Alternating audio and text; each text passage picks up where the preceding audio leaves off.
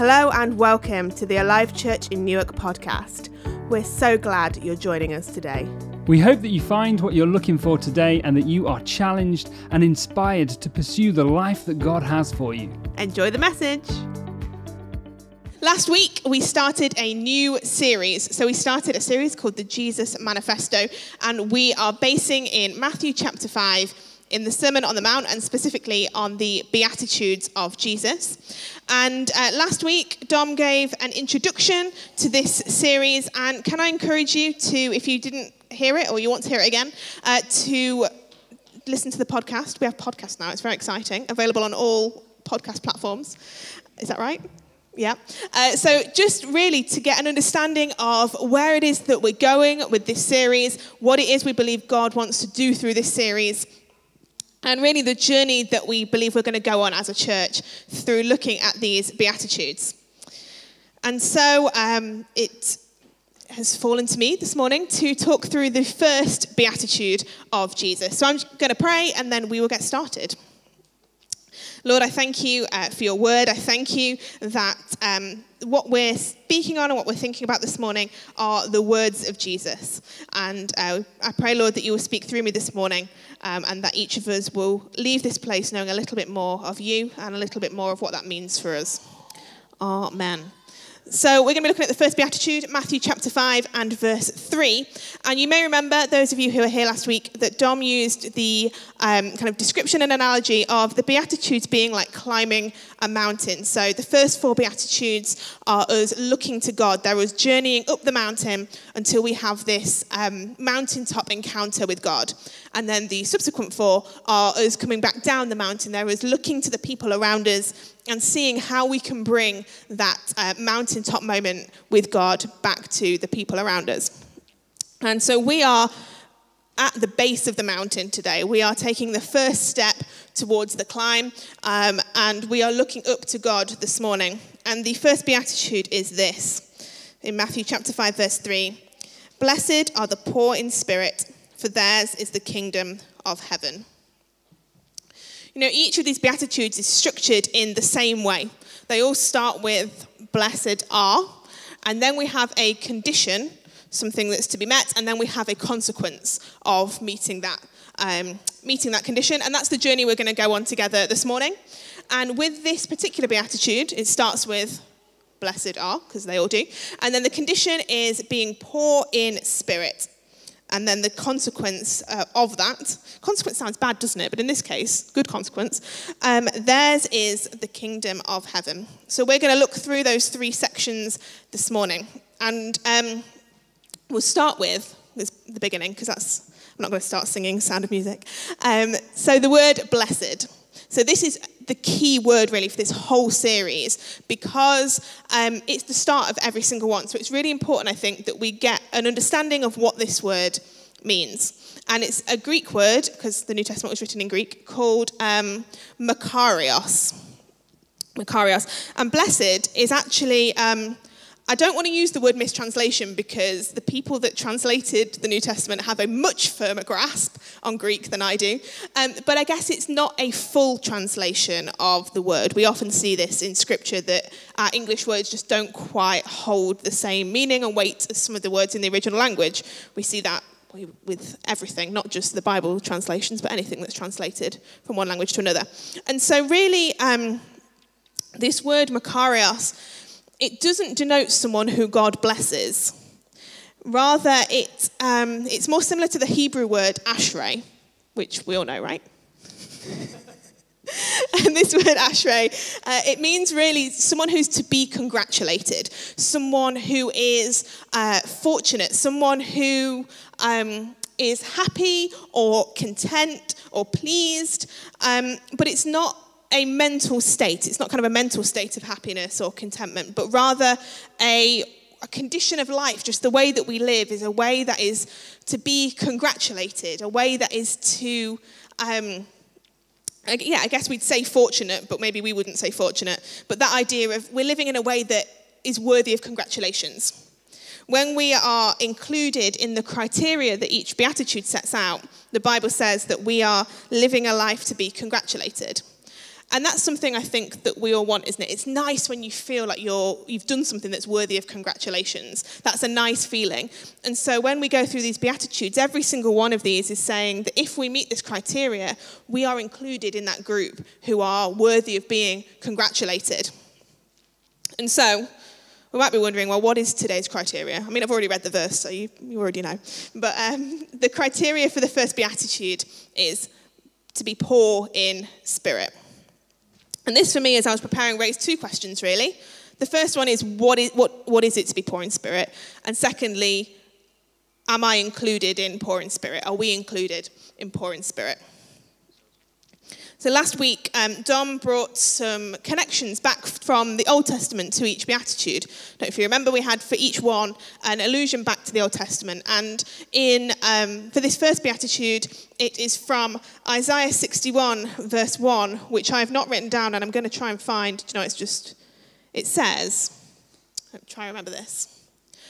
The Spirit of the Sovereign Lord is on me, and has anointed me to declare good news to the poor and liberate the captives.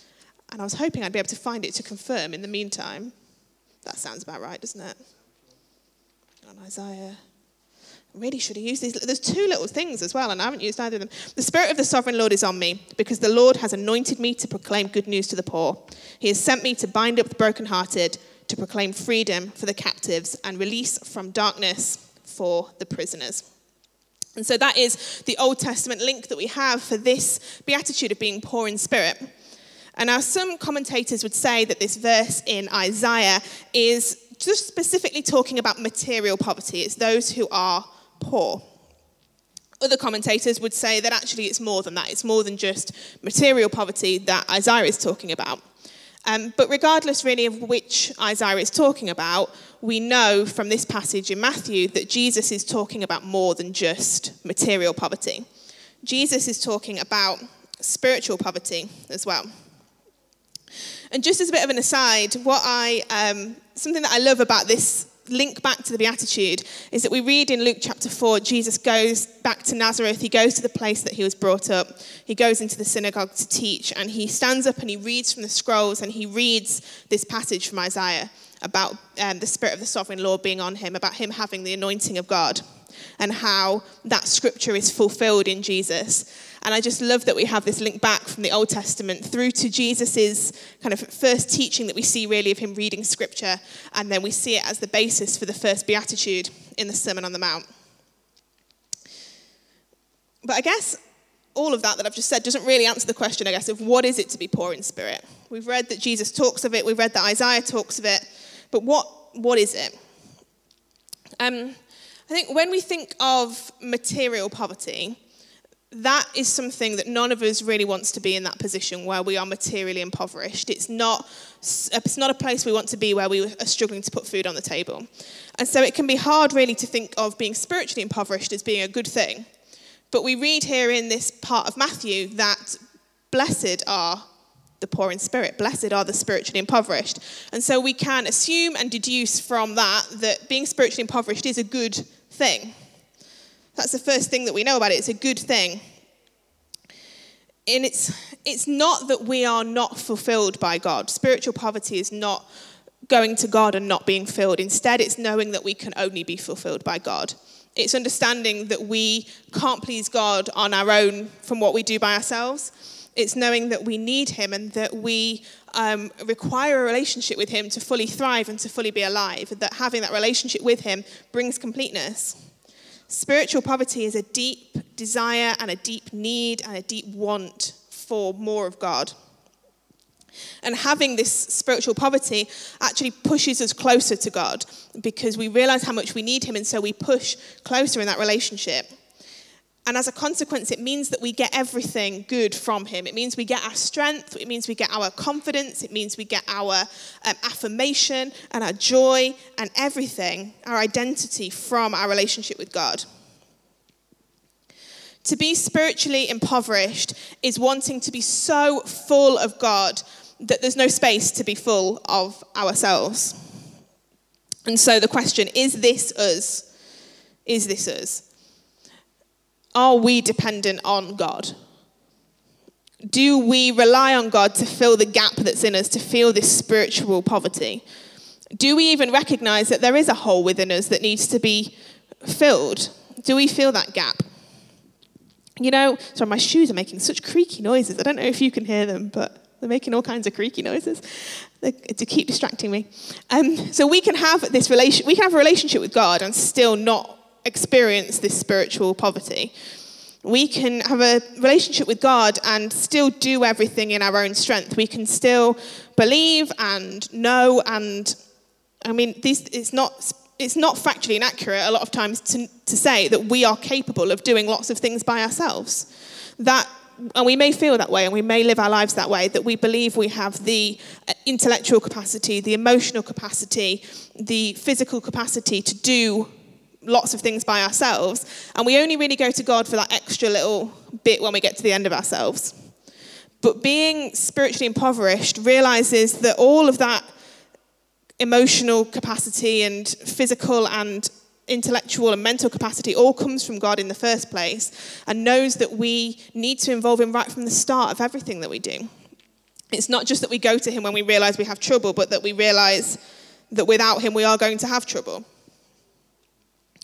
And so, are we dependent on God? Are we poor in spirit? Do we meet the criteria set out in this beatitude to be blessed, to be worthy of congratulation?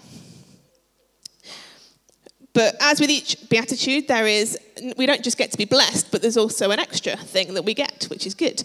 And for today, the consequence of being poor in spirit is that theirs is the kingdom of heaven. Ours is the kingdom of heaven. Sounds good, I think. But what does it mean? What does it mean? And, you know, as I was researching for today, and I read through some commentaries, I read through some articles and some sermons and things, and you will be unsurprised, I'm sure, to hear that there is a lot of material out there on the Beatitudes. It's Jesus's kind of most famous sermon. It's probably the most famous bit of that sermon, and there's a lot of teaching on it. But a lot of them stop at this point. They say, theirs is the kingdom of heaven, let us pray. And so it was quite tricky to find out, you know, what does it mean? Firstly, what is the kingdom of heaven? And secondly, what does it mean that it is ours? Now, Jesus talks a lot about the kingdom of heaven. Particularly in the Gospel of Matthew, we see him mention the kingdom of heaven or the kingdom of God over 30 times. So it's obviously important to Jesus, the kingdom of heaven. And primarily, they are described through the parables. We see Jesus describe the kingdom of heaven as a mustard seed. We see him describe it as a king wanting to settle his accounts, a fishing net to be let down off the side of a boat, a hidden treasure to be found in a field, and lots more through his parables. And those things that I've just mentioned, a treasure hidden and a king, they're so different from one another. A fishing net and a mustard seed are so different from one another. They're so broad. And also, that explanation of what is the kingdom of heaven and the answer, what Jesus is talking about, feels a little bit cryptic. And the reason for that, the reason that Jesus' parables in particular are cryptic is because, cryptic's not really a good word to use, but it's the word I've chosen to use now. But it's because Jesus wants us to engage in what it is that he's saying. He wants us to think about the questions that he's posing. He doesn't want to just say, this is exactly what it is. He wants us to discover and question and find out for ourselves what it is that the kingdom of heaven is like. And the reason that they're so broad and so wide-ranging is because the kingdom of heaven is so vast. There's so much for us to discover. There's so much for us to dig through and to question and to find out for ourselves. We often talk about the kingdom of heaven as being now and not yet. Now and not yet. And what that really means is that, you know, Jesus came and he lived a life on earth that brought glimpses of the kingdom of heaven down. We see it through his miracles. We see it through his conversations with people. We see it through his teaching. Jesus came to bring glimpses of heaven, of the goodness and the light and the mercy and the grace of heaven into a broken world. But that doesn't change the reality that we still live in a broken world. Dom has just spoken a moment ago about the situation in the Middle East that just highlights for us the brokenness of the world that we live in. We're not yet living in the fullness of the kingdom of heaven that we read about in Revelation, where every tear will be wiped dry and there'll be no more suffering. We don't live there yet. We're in a place where we see glimpses of the kingdom of heaven, but we've not yet fully stepped into it. So when Jesus says this verse in Matthew chapter 5, when he says, "Blessed are the poor in spirit, for theirs is the kingdom of heaven," what he's saying is that those who recognize their need for him, their need for a relationship with him, will experience more of the now part of the kingdom of heaven. That when we live in a way that forces us to press into God, a way that we realize that we need him and we need a relationship with him, it means that we'll see more of those glimpses of the kingdom of heaven, that they're ours for now as well as for not yet. You know, Jesus is inviting in this passage the poor in spirit, the people who feel broken, the people who feel tired and dry and exhausted and in need of him and desperate for him, to feel like they are blessed, to feel like they are worthy of congratulation, because it's in our brokenness that we inherit the kingdom of God, because we have to draw on him. We have to get our strength from him. You know, this beatitude is foundational, really, to the journey that we're going on up and over the mountain, because right at the start, it means that we have to understand our need for God, our need to even have the mountaintop moment that we talked about last week. It forces us to realize our need to make that journey. It's foundational to all of that, and this journey starts with us recognizing that need, and it ends with us being called peacemakers when we bring down the presence of God. And so I kind of want to give two opportunities really today to respond to this, to the things that I've spoken of. The first thing is that maybe you are in a position where you've never even thought about needing Jesus. You've never even thought about embarking on this journey. I talked a little bit ago about not recognizing the hole in us, not recognizing the gap and the need and the desire for Jesus. And maybe today is a day that you want to start on that journey. And so I'd love to give an opportunity for that. And we're going to pray a prayer together in a moment that we will all pray together. But that if you've prayed that for the first time afterwards, I'll just ask you when everyone's got their eyes closed to raise your hand.